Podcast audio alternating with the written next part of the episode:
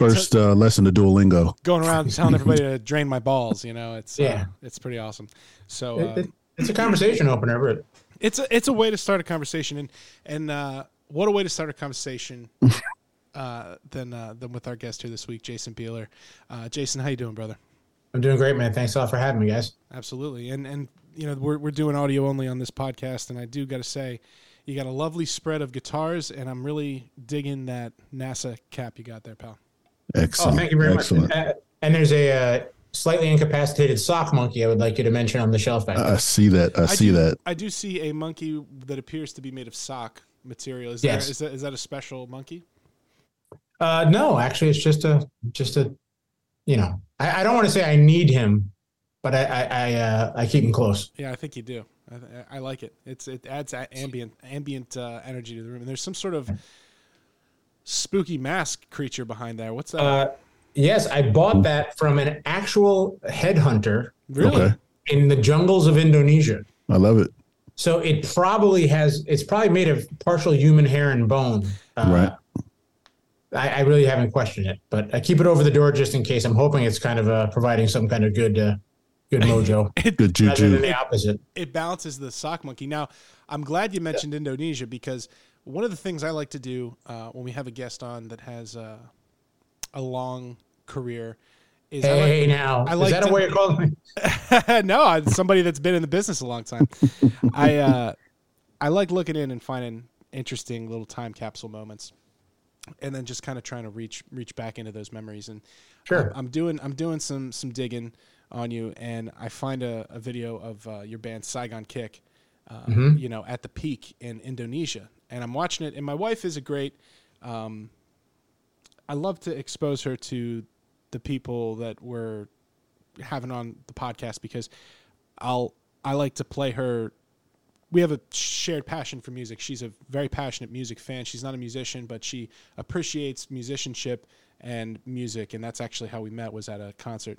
Um, but uh, I like to play her the stuff that you know is. Uh, going to be on the show and sure. to see what she thinks because it's from a different perspective.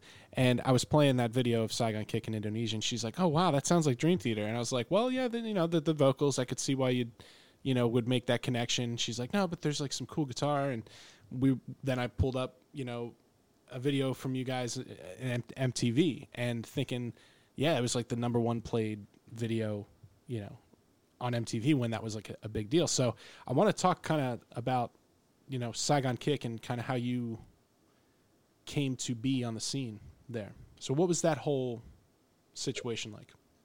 Kind of I mean, I think everybody thinks their story is unique, but we were from South Florida. So we weren't part of like the LA scene and we weren't part of the New York scene where like there's thousands of other bands.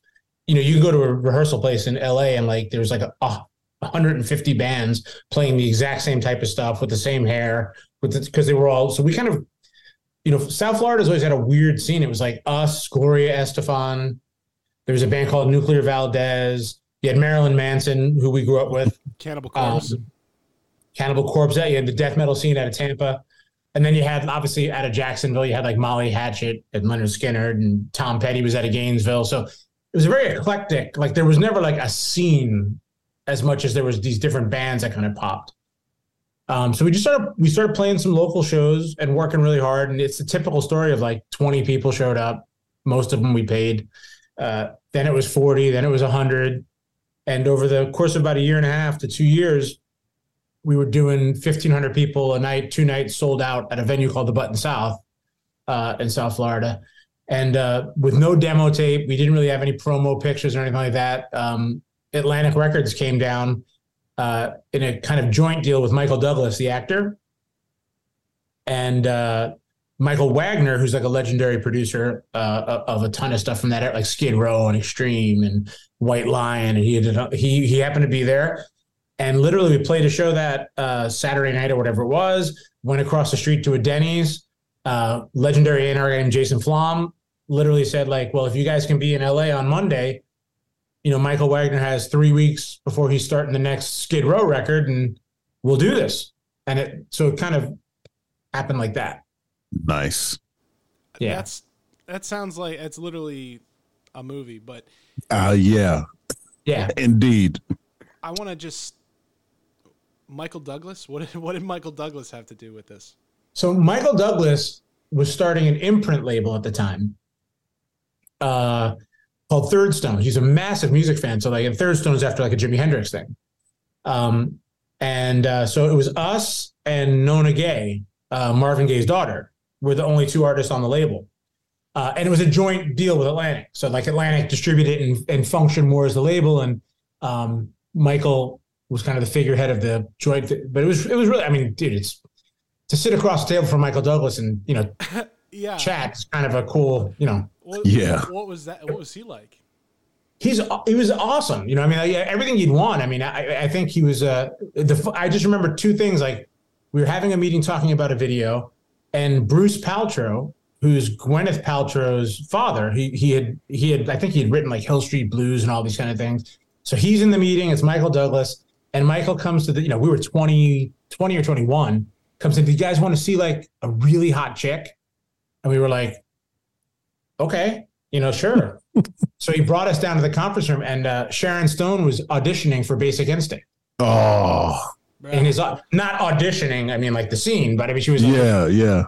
But she was there, so it's kind of like I just always remember that, and uh, yeah. But he was really cool because I, I, after we had done a couple things together, and you know, I, we were at some party or something, and I, I just went up to him. I was like, you know, it's super cool working with you, but at some point, I have to acknowledge that I am aware that you're Michael Douglas, and I love, you know, it's just awkward because you don't want to be that guy who's like fanboying out, and then all of a right. sudden. But I felt like at the point, of you know, and he was like, "Dude, it's so cool to hear that." He goes, "Because people, you know, in LA, that you just they never want to say that because it just gets weird." So I had no problem getting weird, and uh, yeah. but he, he, he couldn't have been cooler and nicer. And that's awesome. That's yeah, it's cool. I, I you know somehow that sounds like something I should have known that Michael Douglas at one point was in the music business. I, I can't believe I didn't know that.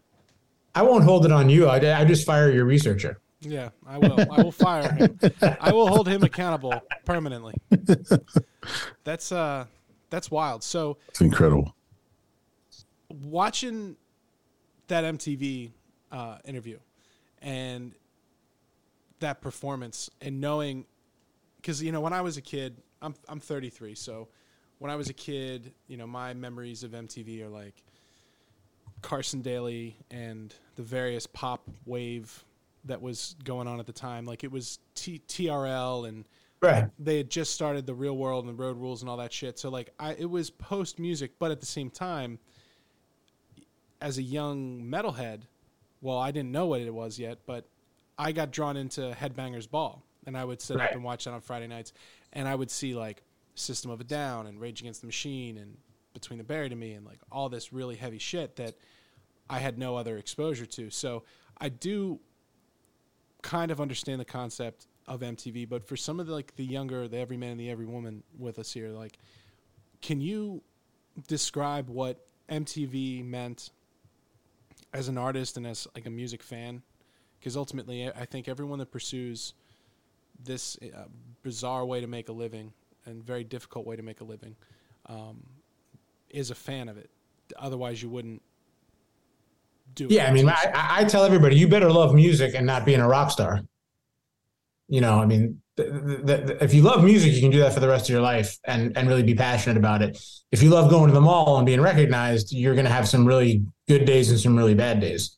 Uh, uh, MTV was, I mean, it, it, we were such a strange band. When we started, the records are, I don't know how familiar with the records, but they're pretty diverse. So we toured with, in, in the early days, like uh, Soundgarden, we toured with the Ramones, we played with Faith No More. We actually played with Rage Against the Machine at the Limelight, in New York, early before they exploded. And um, we were pretty diverse band. So we had ballads and stuff on the first record and kind of a real wacky amalgamation of kind of music. I was always a fan of music I was never a metalhead. I loved metal, but I wasn't. I like. I could never just focus. Like I love. I love like even to this day, man. I love Lizzo, Tom Waits, Bjork. You know, Metallica, Rush, Meshuggah. I mean, I just love music. If it's good, Miles Davis. I mean, it doesn't matter to me. It's like it, I think as Miles Davis said, there's two types of music: good and the other kind. Yeah, and that's how I feel. Um, So going into that second record was a really weird time because not that we really had changed much, but the music industry was going through a seismic shift. So when we had a, and it wasn't even a, the the single, the ballad wasn't even intended to be released. We were in Mexico shooting a video uh, with the direct a guy who directed Jane's Addiction's uh, Gift documentary, and we got a call from the label that said, you know, the station in Florida started playing one of these songs and it's exploded. So it was kind of a double edged sword because, like, that was the wrong time to have that song be a hit. I'm so thankful it was, and I'm not like complaining. I mean, I'm, you know, I, I don't think we were cooler than that or anything like that.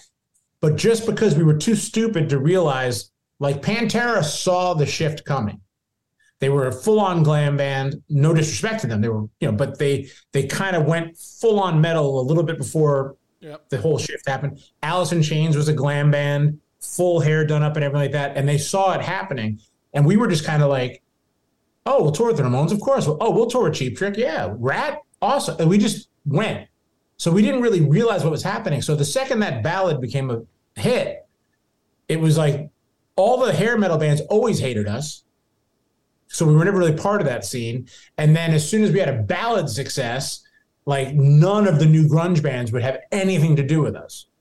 You know what I mean? It was like a weird kind of going right between two seismic, the death of hair metal and the birth of grunge, and we kind of managed to not be a part of either one of them.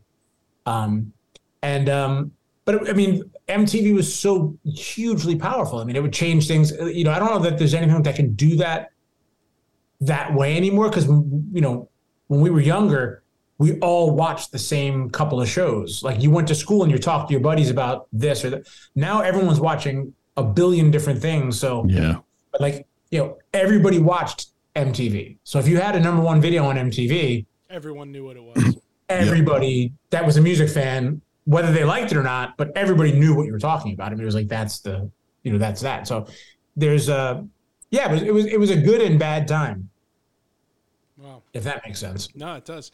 And I think that's really interesting because you're talking about that grunge, that that moment in time, you know, and I think a lot of people looking back at that period, there's a couple bands that made it out that were hugely mainstream successful, like Pearl Jam and Alice in Chains, um, Nirvana, obviously. Soundgarden. Soundgarden, yeah. yep, another one there was a lot of bands that that made it through that, but there was a whole bunch of bands that just got like kind of caught up in a storm. And there's bands that had like identity crisis at that period of time where it's like, what the fuck am I listening to? Like, they're like, you know, like you said, should we just try and do this, or are we gonna shift? Do we have the ability to shift? Because I think a lot of bands, like that's the thing about Pantera that's so incredible to me. Because I'm a huge Pantera fan and uh, the difference in the the music is stark, and it's but they're so skilled, and they there's it was authentic to them, like it was just yeah, yeah, turned sure. up. It, did, didn't sound like they were all of a sudden trying to be a different different band, and I think you see that now with a lot of artists because the business is so changed where on like you know flip of a coin it's completely different uh, sound. Yeah, we didn't change. I mean, I think there's a couple of bands that I always kind of group us with uh, and their friends. I mean, so we toured a lot with Extreme, and Extreme was a band that had the same thing. They had more than words, massive hit. Every mom in the car school line was listening to that, and then they bought their record Pornograffitti, and we're like, "What? Right? The hell is going on?" Um, and King's X, I think, to a certain extent, yeah. kind of was between. You know, they weren't really a grunge band, and they weren't really a hair metal band um, so there's a few of us that got stuck. But I mean, the funny thing is, I think the things that made us odd then uh, have kind of made those those records have a, a little bit longer of a shelf life now, and it's it's it's funny. I mean, I think people go back to those records now. I'm constantly getting, you know, Corey Taylor from Slipknot or you know Chris Kael from Five Finger Death Punch. Like, dude, I was such a you know, and it's really nice to kind of see that you know it, it, it's coming back around, or you know that people kind of got what we did on a on, on a more full scale. You know, so it's um. Yeah, I mean, it's you know, it's good. I can't complain. I mean, I haven't worked a day in my life since I was 18 years old. I've been a musician. I am, I am not going to be sitting here going, "There should have been more pop." You know, it's like that. Who the hell wants to hear that? Well, I think also a band like like Saigon Kick benefits from streaming because people now, like you said, they like a lot of different shit and have different things. And there's somebody out there that's like, I want all power ballads. I want an eight hour playlist of power ballads or Right. whatever, you know, and like that's they'll come across. Well, the the cooler thing I think about music now is that you know, talking about the young people, is that like my son doesn't care. Like when I was a in kid, you, like there was a metal table at Right, lunch. right. Yeah. And there was a new wave table at lunch, and there was a hip hop table, and no one. You were just that was your whole culture of what Yep. you talked about, what you were into.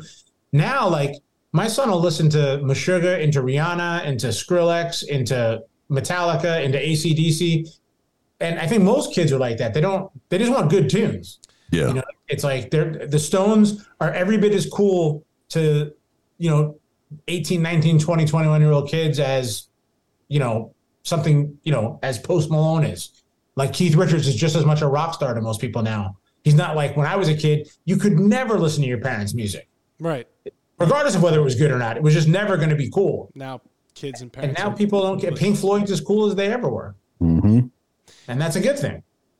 you you've mentioned the magic word twice now, and I, I have to follow up on it. There is not as many bands as I love. You know, I mentioned Dream Theater, Between the Buried and Me. There's so many bands that I love. There is not another musical entity that makes me happier on a on a primal cellular level than Meshuggah. Okay. They ha, have you. I'm sure you've seen them live. I am going to disappoint you and say I have not seen them live, but I have good friends that just saw them in Atlanta who are great, like actually jazz musicians, like underground jazz, who said it was the closest thing to a religious ex- experience they've ever had. it's fucking wild. You you have to go to it. It's it's the closest thing I, I always describe it as like I don't know you've seen the Matrix movies. You familiar with Yeah, the yeah. Matrix? You know, like in the I guess it's the second one. Morpheus like is like rallies the the people of the underground and they're in the cave and then they have that like big like rave Like Babylonian rave. yeah, Babylonian orgy rave. That's kind of like what a Meshuggah's show is like, but it's all mostly dudes. Um, which is, you know, there's nothing wrong with but there's a lot Yeah, but you know, there's so many bands that try to do that. I mean, they. I, I I had a label for a long time with a band called I don't know if you're familiar with them, but if you're into that scene, there's a band called SikTh out of the Yeah. U- UK. SikTh, Well, yeah. I, I I released their second record and worked with them on that. Um, so like Meshuggah and those guys were like way ahead of the game. yeah.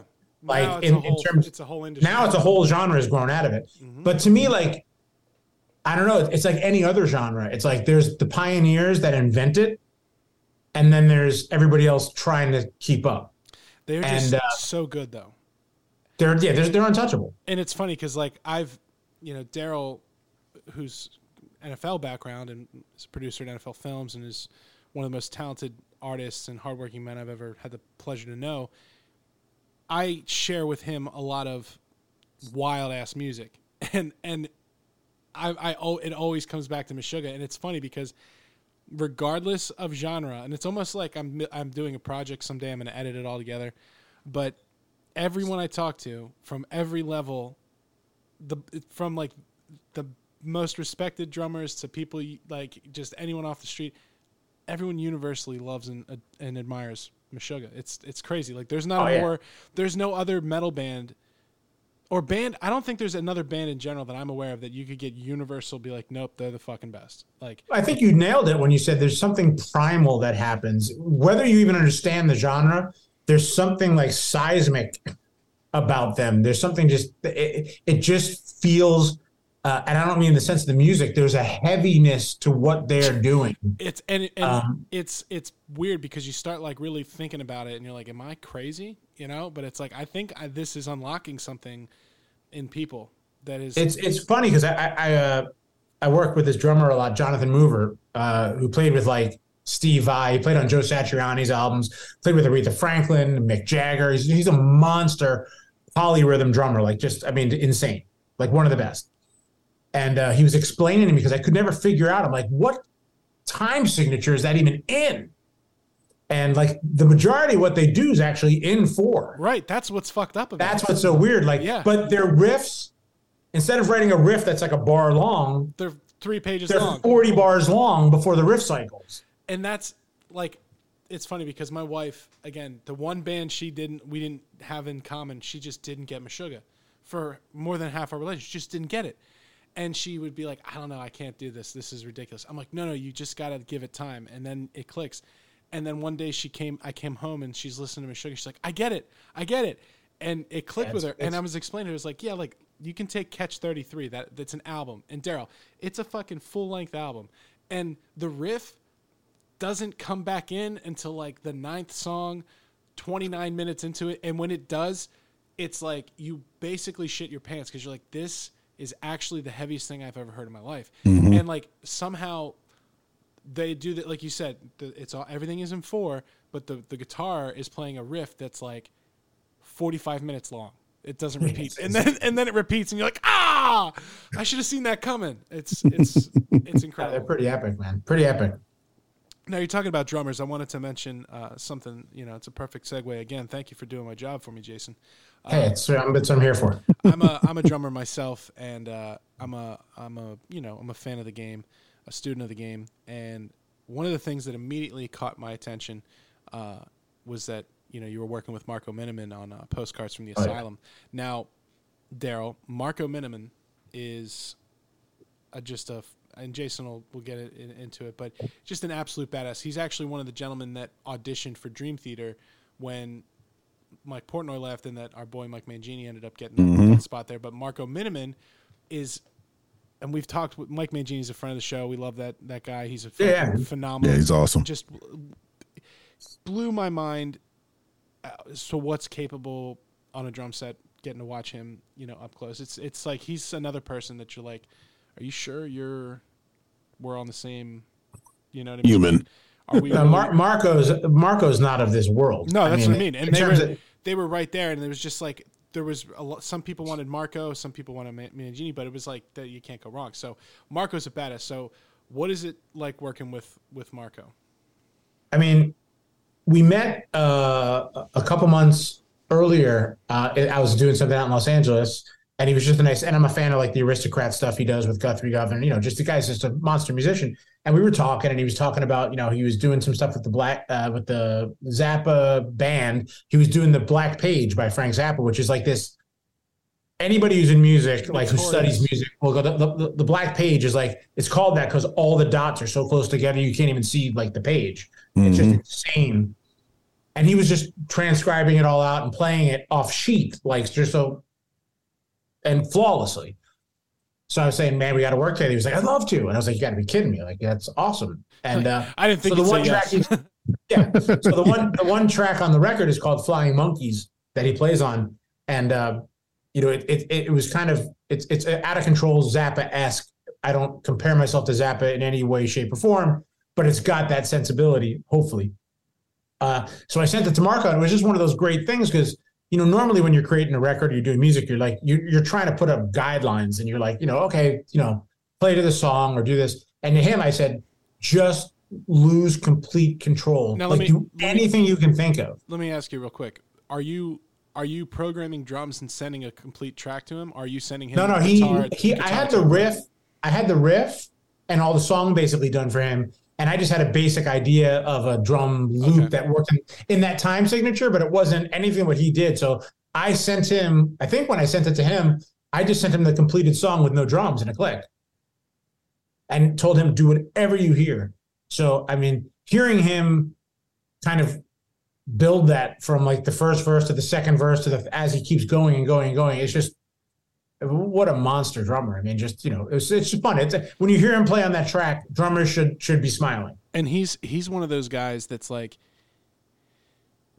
I, again i'm a i'm a metal guy i love metal music but i also am i was kind of like raised by gospel drumming and i, I have like a, a broad taste as a drummer and there's some there's a lot of metal drummers that get pigeonholed and just never are able to get out of that genre and are never trusted to handle anything else with any other respectable musicians. It's almost like a like a the kiss of death, you know, to be a right. a session metal drummer. And like he just completely transcended that and has Yeah. worked with so many amazing artists cuz and he's he's a kind of guy that's like I mean, he can literally do the most guttural death metal drumming, you know, stuff that you would not Yeah, there, there- there's not much he can't do that I can think of off the top of my head. And, and I mean, the thing I've I've been really blessed to work with some amazing drummers, and it really all. I mean, the coolest thing about it is his groove. right. It's the, all the all the high end stuff is is fun and it's amazing to see technically. But at the end of the day, the drummer thing to me is like whether it's you know, I I mean, it goes to ACDC. Like everyone always jokes about ACDC, but I've yet to see a drummer be able to play this. It never sounds like them. And you You know, know, that I'll, I'll second that because I did a I did a stint with a with a band, did some covers, and we were playing some big shows, and one of the tracks was an ACDC song, and I remember looking at the sheet up up front and being like, "Oh, this will be fucking no problem," and then I had to actually play it, and I'm like, "Fuck, this is like, this is a a serious groove the whole way, and there's a four minute guitar improv in there." And you're, there's and something you're just going on with, with those types of for 11 minutes. It's not shit's not easy. no, and it's but it's also the pocket. I mean, that's why there's a billion bands tonight playing ACDC covers, and no one ever sounds like ACDC. Right. I mean that that band that that pocket. Same thing with you know Bonham and all these legends. We, we can go down the road. It, there's something about that person's interpretation of time The feel. yeah. that's that's you know the rest of it's great. I mean it's it's but it's something about that. Either you you have this kind of internal magic that happens to me is you know or you don't. Well, it's like you know, again, to to the things to tie into a bow there. Tomas Haake from Meshuggah, the way he interprets the backbeat is mili- I mean, he's he is literally manipulating time at a granular level, like with like individual grains of sand on the beach. He's building a sandcastle. This guy, and he's he's shifting meter like by milliseconds, and it hits your soul. You know, somebody like uh, Dimebag, rest in peace, who tuned all had he- he had a special way of making all his guitars slightly out of tune so that by the time he's pulling on the strings and bending it's like perfectly in tune so like Right. you can't you can show there's a lot of videos of people trying to tell you how to play Cowboys from Hell, but there's like one guy that knows. No, Dime It's- showed me specifically how he did this, and it was in his hands, and it was this like the you can get close, but no one's gonna play it like he did. That's the magic of music, man. I mean, I was doing some, I did some guitar show or uh, convention or whatever. I was there, and Head from Korn was there. And you know, we've we've all gone into a guitar center, you know, against our will probably, but we've gone in there, and you just hear every guy playing out of tune. Every riff, yeah, And, you know, you always hear some kid was, play, especially ten years ago, you always hear some kid playing the Korn riffs, you know, like bad. yeah, And I, as, soo- as soon as Head started playing the Korn riff, you're like, oh, that's the guy that does that. You know what I mean? It's like, that's the guy that sounds like that guy. And uh, that's what's true about all kind. And I think that's that's the the great unifier of a great musician is just like there's an individual. You know, you can talk about Jeff Beck as a guitar player, Eddie Van Halen, or any of these guys. I mean, it's not just the the the flash. It's just there's something about the feel and the and the time and the groove that those those guys lay down. That that's what separates. I mean, you might see the flash initially, but you know, again, everyone always talks about Eddie Van Halen, and every and rightly so. But his rhythm playing is off the charts insane. Like no one ever really talks about those grooves, like how he lays those pockets down. It's like Yep. it, it's like that's the stuff to me that you know that's that's what it's all about for me. I, I think so much of, and you know, I've dabbled in guitar over the years. I, I wouldn't consider myself a guitarist, but I own one. Um, it's so much of it is in the hands, and I've I've been lucky enough to again things that, that I love about this podcast is connect with some of the you know some of the best out there, and get to see them either rehearsing or practicing or somewhere like off because I've seen I've seen everybody on the side of the stage, you know, and I've seen, I've heard everybody's mix, and like I know, I know how they sound on a stage, and it's like to hear them pick up a guitar off the wall, and right there play it, and you're like, fuck, you sound, that's you, like, or somebody. I remember uh, shout out to our, our boy Dusty. Uh, he plugged into one of those little Yamaha two and a half watt, looks like a little toaster. You know what I'm talking about? That Yeah. little. It's this little desktop speaker, Daryl, and it's like a tiny little piece of shit. I mean, it sounds okay, but it's like it's like 150 bucks. Like it's as cheap as you could possibly get. Dusty plugs into this thing and he just and he just like flicks the one stock amp setting and it's like Jesus, that's it right there. There it is. That's the magic. I mean, that, that's true of everybody. I mean, you know, wh- whether it's Zakk Wylde, who I've, you know, we Right. did some shows with, and um, it's frustrating because, like, I, I think a- all of us a- joke around. Somehow he's underappreciated in my opinion. I, I man, when he's on, there's he's about as formidable as it gets. You know, uh, I love him because he's one of those guys that doesn't play it by the book. So He's a character. He's like a wild and, and Jeff and Jeff Beck was the same way. Like you could have tapes of Jeff Beck where you'd be like, eh, he's good, but I don't get it. And then you get another thing of him, and you're like, this guy is not from the planet. I mean, it, it's un, it's untouchable. I'll tell you And that, those are guys who are always playing to the moment and not overly like everything's not exactly thought out. And they're going to take risks and they're going to push. So some nights you're going to get great, and other nights you're going to transcend all things because they're just always at that edge. And Zakk's one of those guys. But yeah, it's frustrating. No matter what gear you buy, it's amazing how much you wind up sounding like you. yeah. You know, it's like it doesn't matter.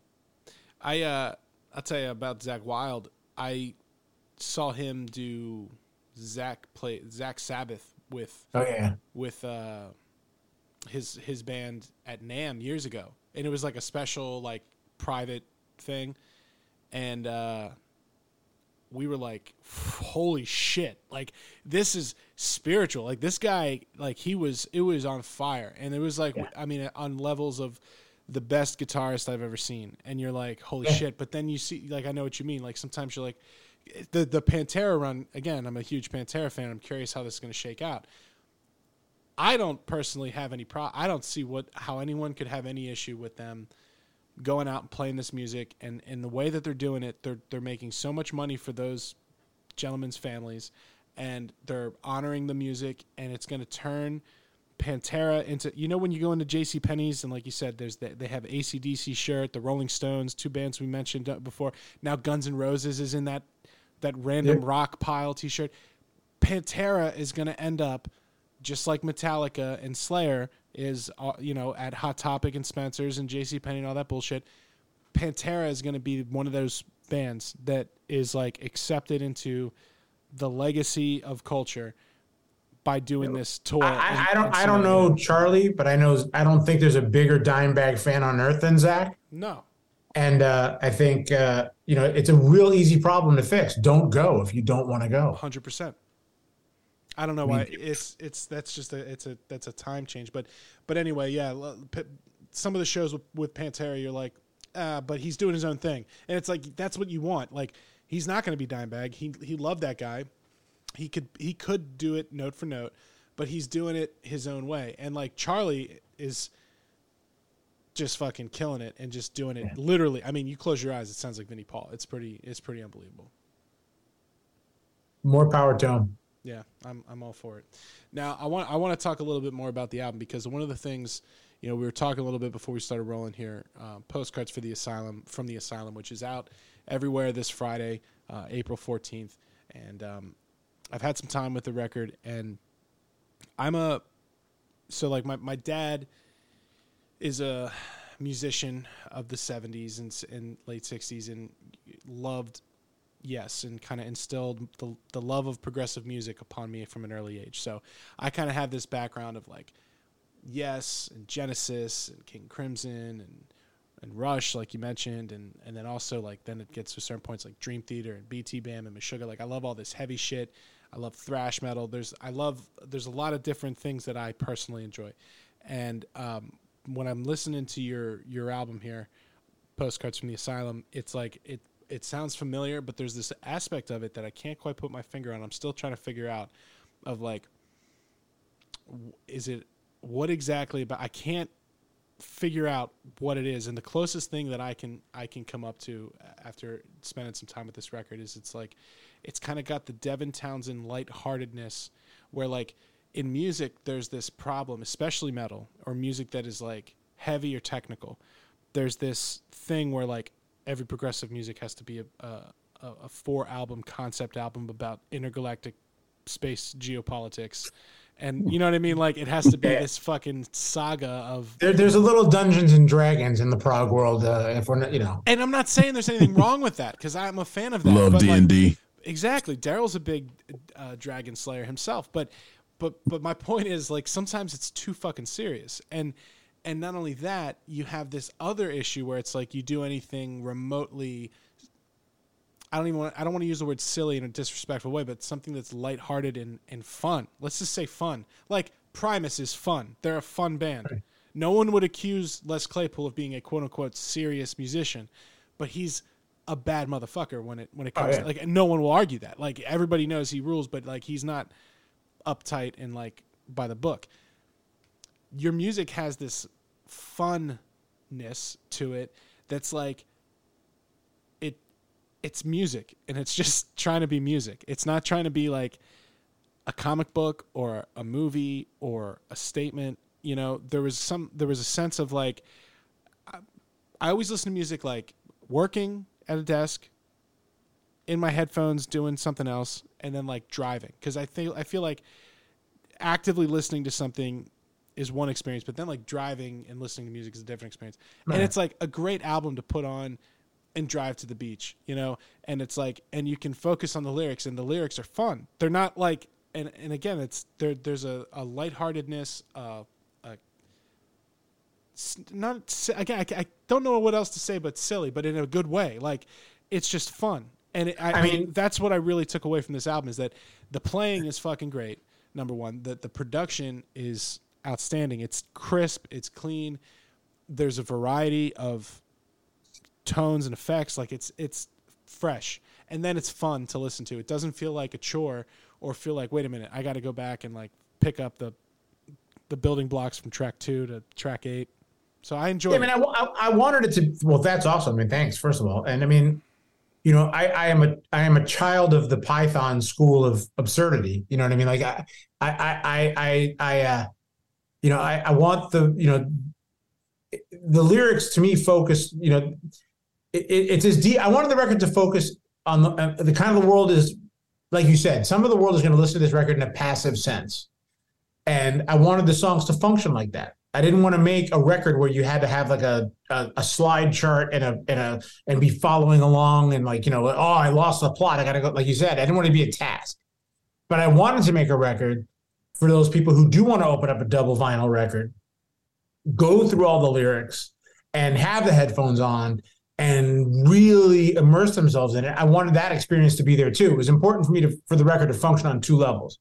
So I take no problem with people just listening to a tune and jamming, having a good time, and not going down the rabbit hole. Like there's not an obligation to do that. But I wanted to make sure that if someone wants to go under the hood, there's there's stuff there, and there's you know, and uh, yeah, I mean, I'm, more of an absurdist than a purist. I mean, I just love putting things against each other, whether it's a beautiful melody versus a horrifyingly, you know, weird lyric or I, I, just like I just like my world is very Salvador Dali meets Edgar Allan Poe meets the Beatles and Queen and all these kind of weird things floating around in my head. So um, I think you kind of nailed it. I got uh thank you. I got something just because um had a long day at work today. Um, been here since about five, six in the morning. And um probably once this pod is over, I'll be here another three or four hours, right? And you know how it is. Just we we fucking just clip it and drip it, man. It's just just working, right? And part of my job duties is I'm a hiring manager for NFL Films, so I get a chance to you kind of onboard the young bucks, you know, the ones that want to be a part of that less than one percent to make it in here and then actually become a storyteller and and uh, you know, kind of have all of their um creative juices flow onto something that's going to live archival forever past right. when I'm gone and out of this bitch, right? So one of the hardest things, right, when we're hiring people, hiring young kids, right? Because some of them are nervous, some of them don't know who they are, some some of them are, you know, like searching for us to kind of help them figure that whole thing out. And the thing is, sometimes you get kids that just tune themselves to the idea of what it is that I want to hear, and they're just not themselves right? right? And it's like, and you hear it and you're just like, throw it away. Like you, you literally just went past that first mind, that core thought, that thematic of who it is that you are, and you just you you put that shit on a sheet and you just read into it and you're not you're not showing me anything and i'm going to have to press play. Now you go through this about 30 40 times in a day. You know what? The ones that really are who they are stick out like a sore thumb and those are the ones you end up probably hiring right? Yeah. To me this record is exactly what you wanted it to be it is truly authentic to itself. You are truly authentic to who you are. And that shit cuts through like a knife when I listen to it. And it makes me pull out my piece of paper and it makes me write down the notes and it makes me get all fucking, I feel that spinal thing in the back of my neck. And I'm like, That's awesome. Fucking number three heathens, number seven sick riff, 13 bear sedatives, which is fun and fucking awesome in my office, laughing, best part of my damn day. You know what I'm saying? And then you got number 15, Human Head, which like makes me go back and say, like, whoa. You you and my wife both. She was she wanted me to sleep in another room for a long time after that song. Like, like really, whoa, like pull out, and I'm just like, you get to the second, like that second verse, and it's I had a human soul. I put it up for sale. I cut it into parts and placed it in the mail. I had the greatest love the, the the I think it's the bolts were wide and strong. I keep it buried near in case you ever come. Like that shit hit me like in the fucking chest, man. Oh. And like the reason it hit me like a fucking check is chest is because in this business we're all about moments, right? That made me think about you know my fucking first love in high school and how that whole shit went and then my breakup in college and then fucking having to you know go into therapy and almost losing my fucking scholarship. And you know what i'm saying? Yeah, like yeah. playing at notre dame and then like you know having people pour into me to come back. And then like i'm like this is fucking music man. Well man i can't this is fucking music. And i'm just like you know like and you know not to go off on a tangent, but like the core of who it is that you are as a musician, I fucking see you, man. And I appreciate you because that's what it's all about, man. Man, that's really what it's all about. Like I we talk about Meshuggah, we talk about ACDC, we talk we talk about those groups that are who they are, and no matter who else plays them, they won't sound the fucking same. Right. Somebody's gonna try to play this record. They're gonna try to play like you. They're gonna try to write like you, and they won't be able to fucking do it because you're in that category, man. I'm not guessing. I'm just I'm just telling you where I went when I was listening to your record. You know what I'm saying? And I I want to stay there because that is it's, it's what it's gonna this is what it's gonna be. We're gonna get off this podcast and I'm gonna throw you back on so I can get through the rest of my fucking day because the best shit that's like singing to me right now. You know what I'm saying? And th- like that's that's what it's all about, really. I mean, that, that's that, I got to tell you, man, that's one of the nicest things anybody's ever said. Uh, and I, and I really appreciate it. I mean, I think you touched on a key thing though, like, and and I think maybe it comes with age. You know, like you get to a point where not only do you kind of know who you are, yeah, you can get to that freedom of like, I, I don't need anybody to like me.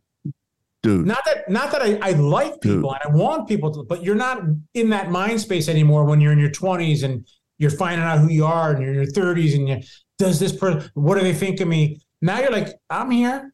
Yeah. You know, we can sit down and have a conversation or not, whatever's good for you. Is like Straight. and just you know, you can you can kind of walk out of the room and be like, you know, I I know what I did. I I, I, I make what I make. I do what I do, and I'm fully fine with if if nobody gets it. Yeah, it's fine. You know, yeah. but I think that comes with age. I, I, mean, I wish I could say I was like that at 20. I think we're all a little bit more like, what's he doing? How did he get there? Why has he got that? Right. that? And I think you're in that part. So, I mean, that's the thing. I, am friends with a ton of guys that play in the uh, NHL. Yeah. Uh, you know, and the one thing I always razz them about is like, you know, dude, you, you know, your your time's short.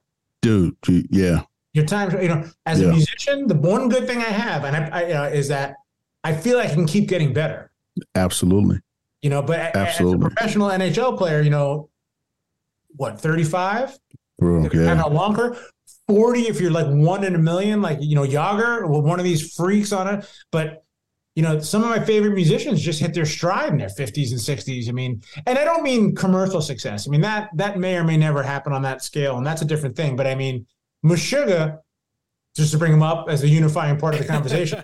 yeah, there, like, there's nothing stopping them. They're only yeah. going to get. no better. reason why they can't keep getting better, and not necessarily bigger or more popular, but better. Right. And right. that's a cool place to. I think that's the cool thing about music. Yeah, it's it's like, you know, JJ Watt retires, right? But that period of I don't know six or seven years where he was the best defensive lineman in in the league, right? Where he was vibrating at a level nobody can ever get to, will ever get to, right? And you got the Aaron Donalds and stuff like that, but they're in their hole. They're in a hole. That's the one percent of the one percent, right? It's the same situation. Like I feel like I'm with this record. Like, yeah, if you're a defensive lineman, if you're an athlete in any league, right? You just it's your shelf life is so only but so long, right? No matter right. what's 10, 15, 12, whatever, right? It's only so long. And then people might, the only people will remember you, people in your close knit circle, or like if you have a chance to get to the Hall of Fame, whatever that is. But not to beat that, like music is timeless. And when it's done the right way, like this, you know what I mean? Like this, this is the stuff that, like, tomorrow when I come in, when I was listening to this during the day, and I had a couple producers stop by. They're like, "Yo, who the fuck are you listening to?" And I'm just like, "You're bothering me. Go away." You know what I mean? Because, dude, it's it's gonna be like that. And I'll tell them about it tomorrow. You know what I mean? But like, I was in the zone, and I was just, I was, I was where where you were when you were playing this, and you were you were. At, I was trying to. I'm like, I just want to stay right here, just right here, great. man. Like you know, I'm like, and that's that to me. That that's the difference between waking up this morning getting up, you know, 4 a.m., going to the gym, coming back to going to work, knowing I got all these meetings throughout the day. And I'm just like, man, like I just, at some point, some portion of this day, I just hope I can get to the sweet spot and I can just, I, I could just know like things will be kind of better and easier. And then it's just like fucking play the right thing. And then you're like, you're just going, man. You're just humming. And then the shit just gets easy. And then, like you're saying, like when you're older, you're like, you're like, fuck everything else, bro. This is it. like, I'm just gonna ride this, man.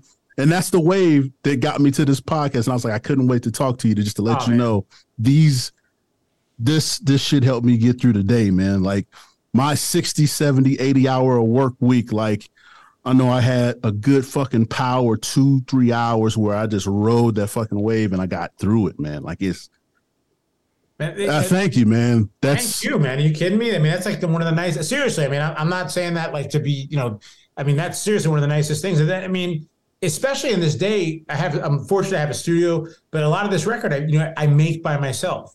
Right. Yeah. So until I get to this point, like, you, you know, you're never sure, it. you know, you're never sure what you actually did.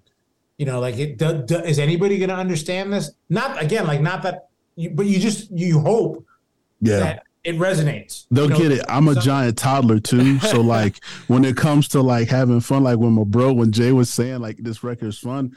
So I'm like sitting up in here and I just I went through an interview and this kid, I'm just, God, man, like you don't even know our fucking programming. Why are you in a hundred million years ago, depression killed the dinosaur? And I'm like, fuck yeah, let's go.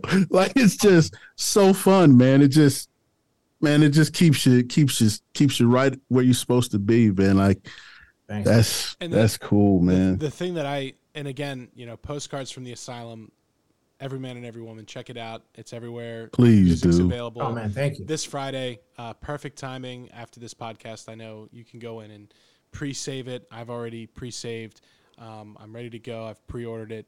Um, the the cool thing about the album is again if you're I'm not trying to compare it to anything because it, it, was really difficult to like this is the cool thing about when Daryl and I review music is I I really focus on like the structural music component of it and Daryl gets spiritual with it and it's it's he always provides the best the best reviews of of records um, and I, I, always love hearing it uh, and I always tell him don't tell me what you think. We'll save it for the pod um, but postcards from the asylum this Friday everywhere music is available.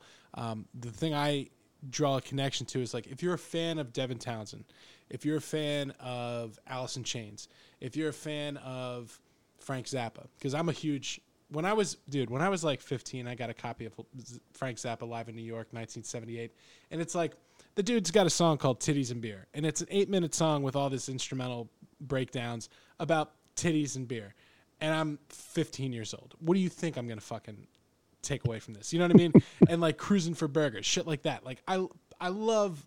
There's something about Frank Zappa where you listen to it, and it's like the musicianship gets your little music lizard brain hooked and then he's talking about titties and stuff and you're like ha ha ha you know what i mean and like there's this funness nature of it that kind of reminds me of like because you have that both things like daryl's talking about with the lyrics and the music is it it's got that zappa devin townsend but then also there's moments like that are just beautiful you know and and and different so um, it is cool to see that you. I didn't realize that you had done you know so much of it on your own, and um, it's it's it's awesome, man. I, I, I can't wait to see what everyone else thinks of the record. This, I'm hoping for that Jamie Lee Curtis at the Oscars moment. You know, the old hell yeah guy gets their moment. You know, like yeah, this is it. this is it. Well, at the very least, you know, you've made the boys on this podcast very happy.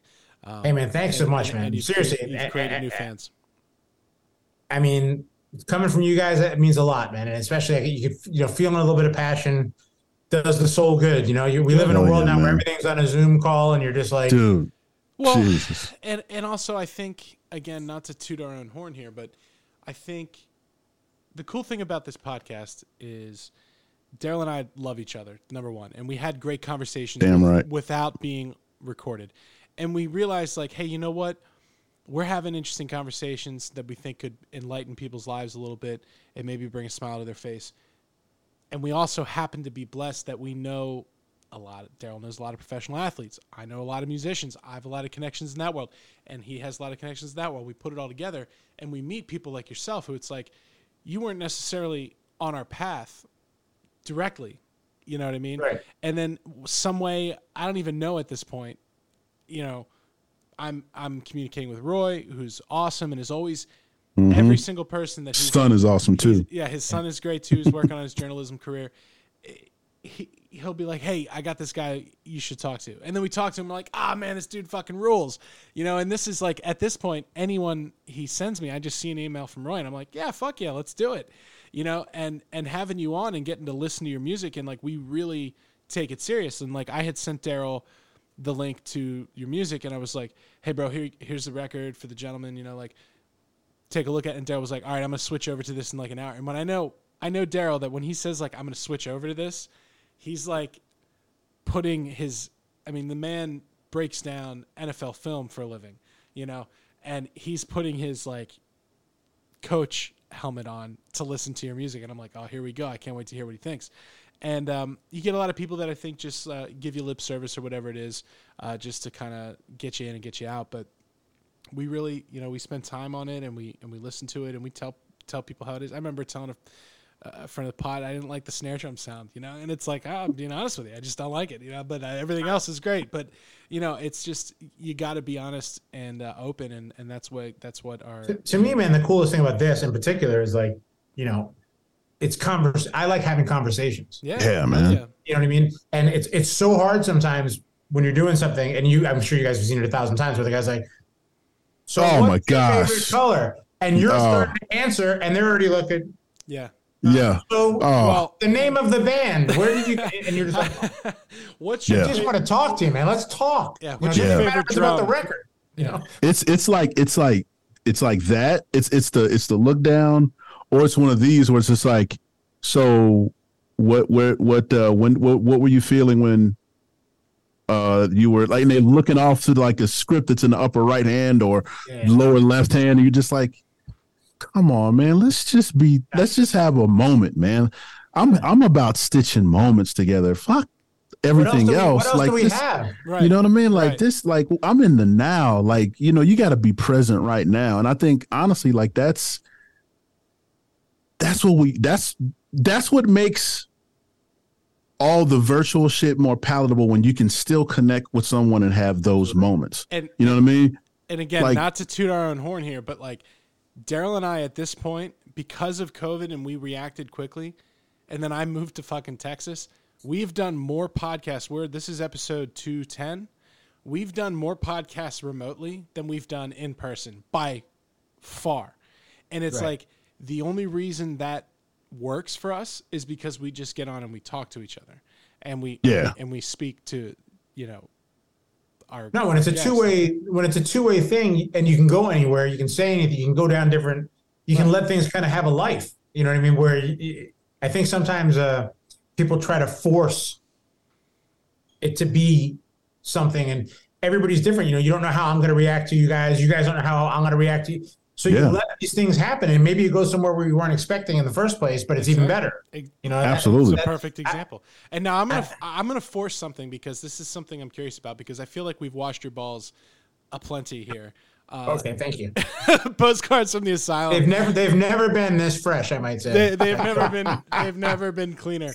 Um, postcards from the asylum everywhere this this Friday, April fourteenth. The link uh, to the to the Spotify page and the iTunes store and all that stuff. I'm going to put that in the show notes so everybody can just swipe up on their device and and go right to the music. Thank you. Um, postcards from the asylum this Friday. Now, one of the things that Daryl and I are very passionate about, and this I sent it to Daryl right before. I don't know that he got a chance to watch it, but the video is called Steven Seagal's Insane Guitar Solo. And I don't know if you know this, but are you aware that Steven Seagal is in fact a musician and a songwriter? You know, I've I've spent my life, and I, I don't want this to come across the wrong way. My new like hobby of life improvement is to try to ignore clickbait things that keep coming across my fucking.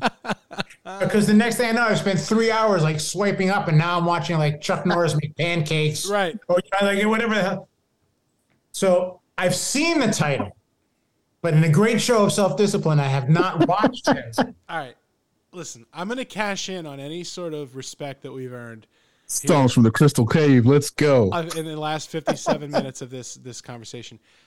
I want you to go and take 20 minutes of your leisurely time and check out Steven Seagal's solo album, Songs from the Crystal Cave.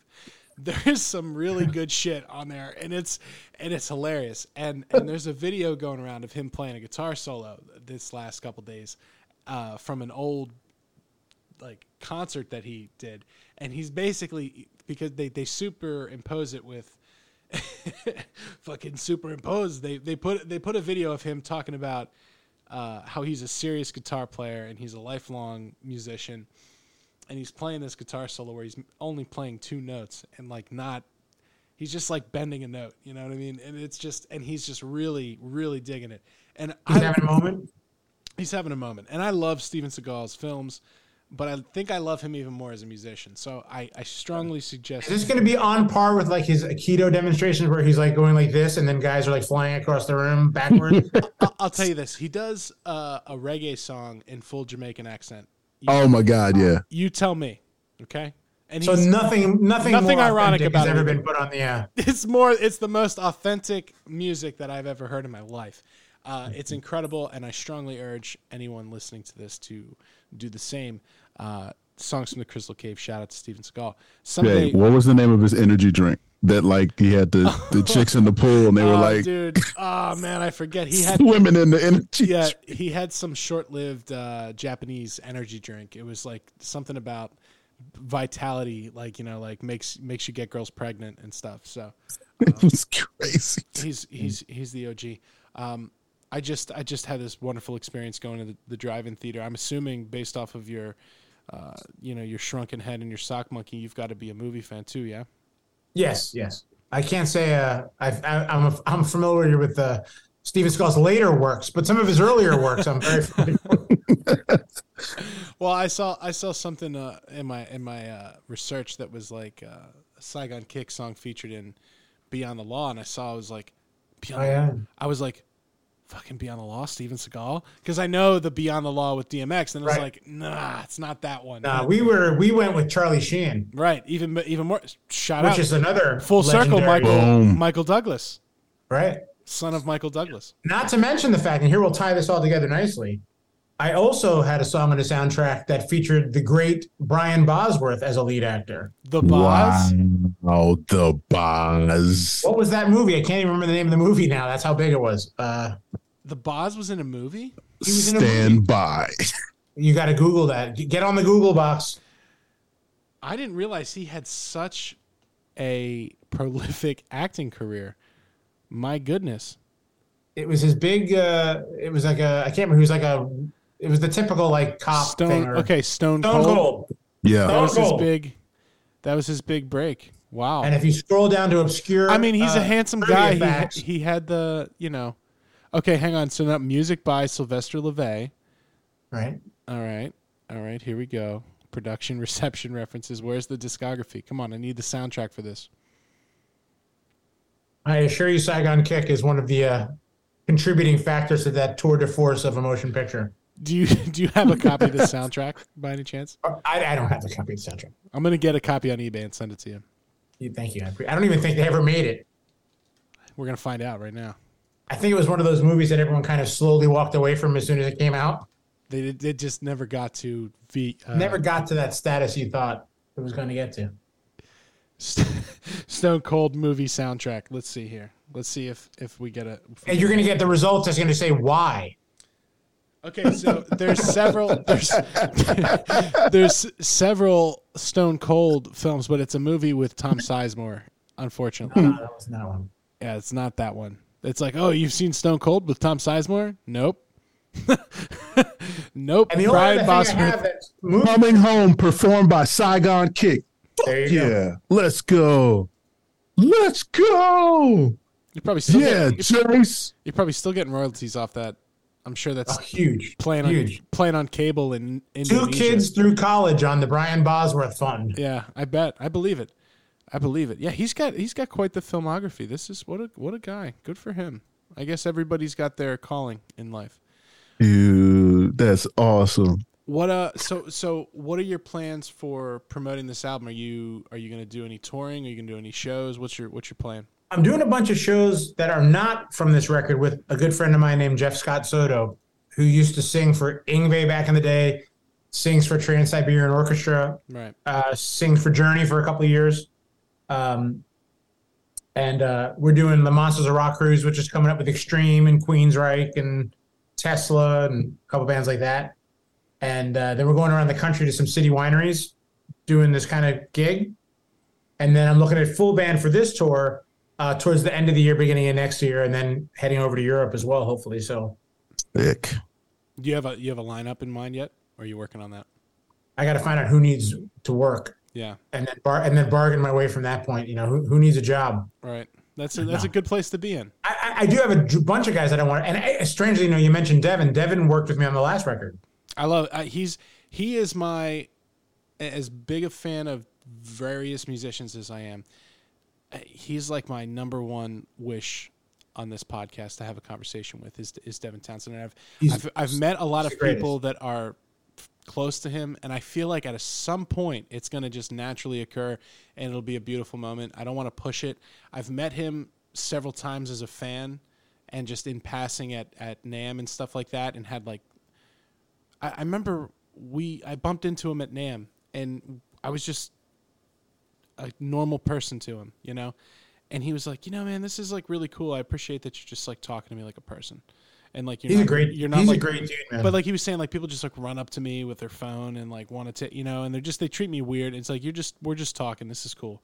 Um, so it's, I know it's funny not to that'll- not to name drop, but it's it's and it's on a whole different level. But uh, a buddy of mine is Stephen Gibb, who played in Black Label Society for a bit, but he's also Barry Gibb's son. He Love Black Label for a. Society. Um, so Stephen and his dad, being Barry Gibb, wound up doing some stuff at Saturday Night Live with Paul McCartney there. holy shit. And so Stephen Sick. winds up meeting Paul McCartney. This whole you know, his dad has obviously been friends with him for years, but Stephen meets him, and like that's all Paul McCartney. Like if you come up to Paul McCartney with a phone and paper, it's like it's over. He Right. wants no part of it, like not interested, not not rudely, but just like. But if you come up to him and want to have a conversation, and like speak, he's totally about it. Like just wants to have a real connection not a selfie, not a you know, not not it just you know. And I just find it interesting when people are like that. Like and Devin's on a different level than Paul McCartney, obviously, but like Slightly. is another one of those guys that wants to have a real connection, not just the kind of fake trophy Instagram thing. Well, Yep. and I think that has a lot to do with how we perceive we're getting weird here. How you perceive social interaction, and there's there's a strong external pressure to turn everything into a moment to capture on Instagram for your various dopamine shots of likes and retweets or whatever platform you're on. Right. And you if you start going down that path and everything becomes gamified per by photo and ex, by moment and experience, I started to see that happening at NAMM over the course of a couple years, where I'm just like no longer interested in going to be there because it's just too weird. And the, and the craziest societal thing I've seen recently, not to cut you off, but was like uh, a friend of mine runs sound front of house for Justin Timberlake. So Justin Timberlake comes to uh, Charlotte, and he goes, "You and your wife want to come out? Come out." I'm like, "My wife's a fan." I'm like, "Of course we'll go out." So he hooks us up with these like insane VIP seats. And the way the stage was set up, it was like it had a ramp out into the middle of the arena. And there was a bar all along the arena with bartenders in it, like just serving the VIP floor area of the thing. I was like, and these women were paying like 2,500 bucks a ticket. Justin Timberlake is singing like two feet in front of them, like this kind of contact and they are turned around with their phone yeah.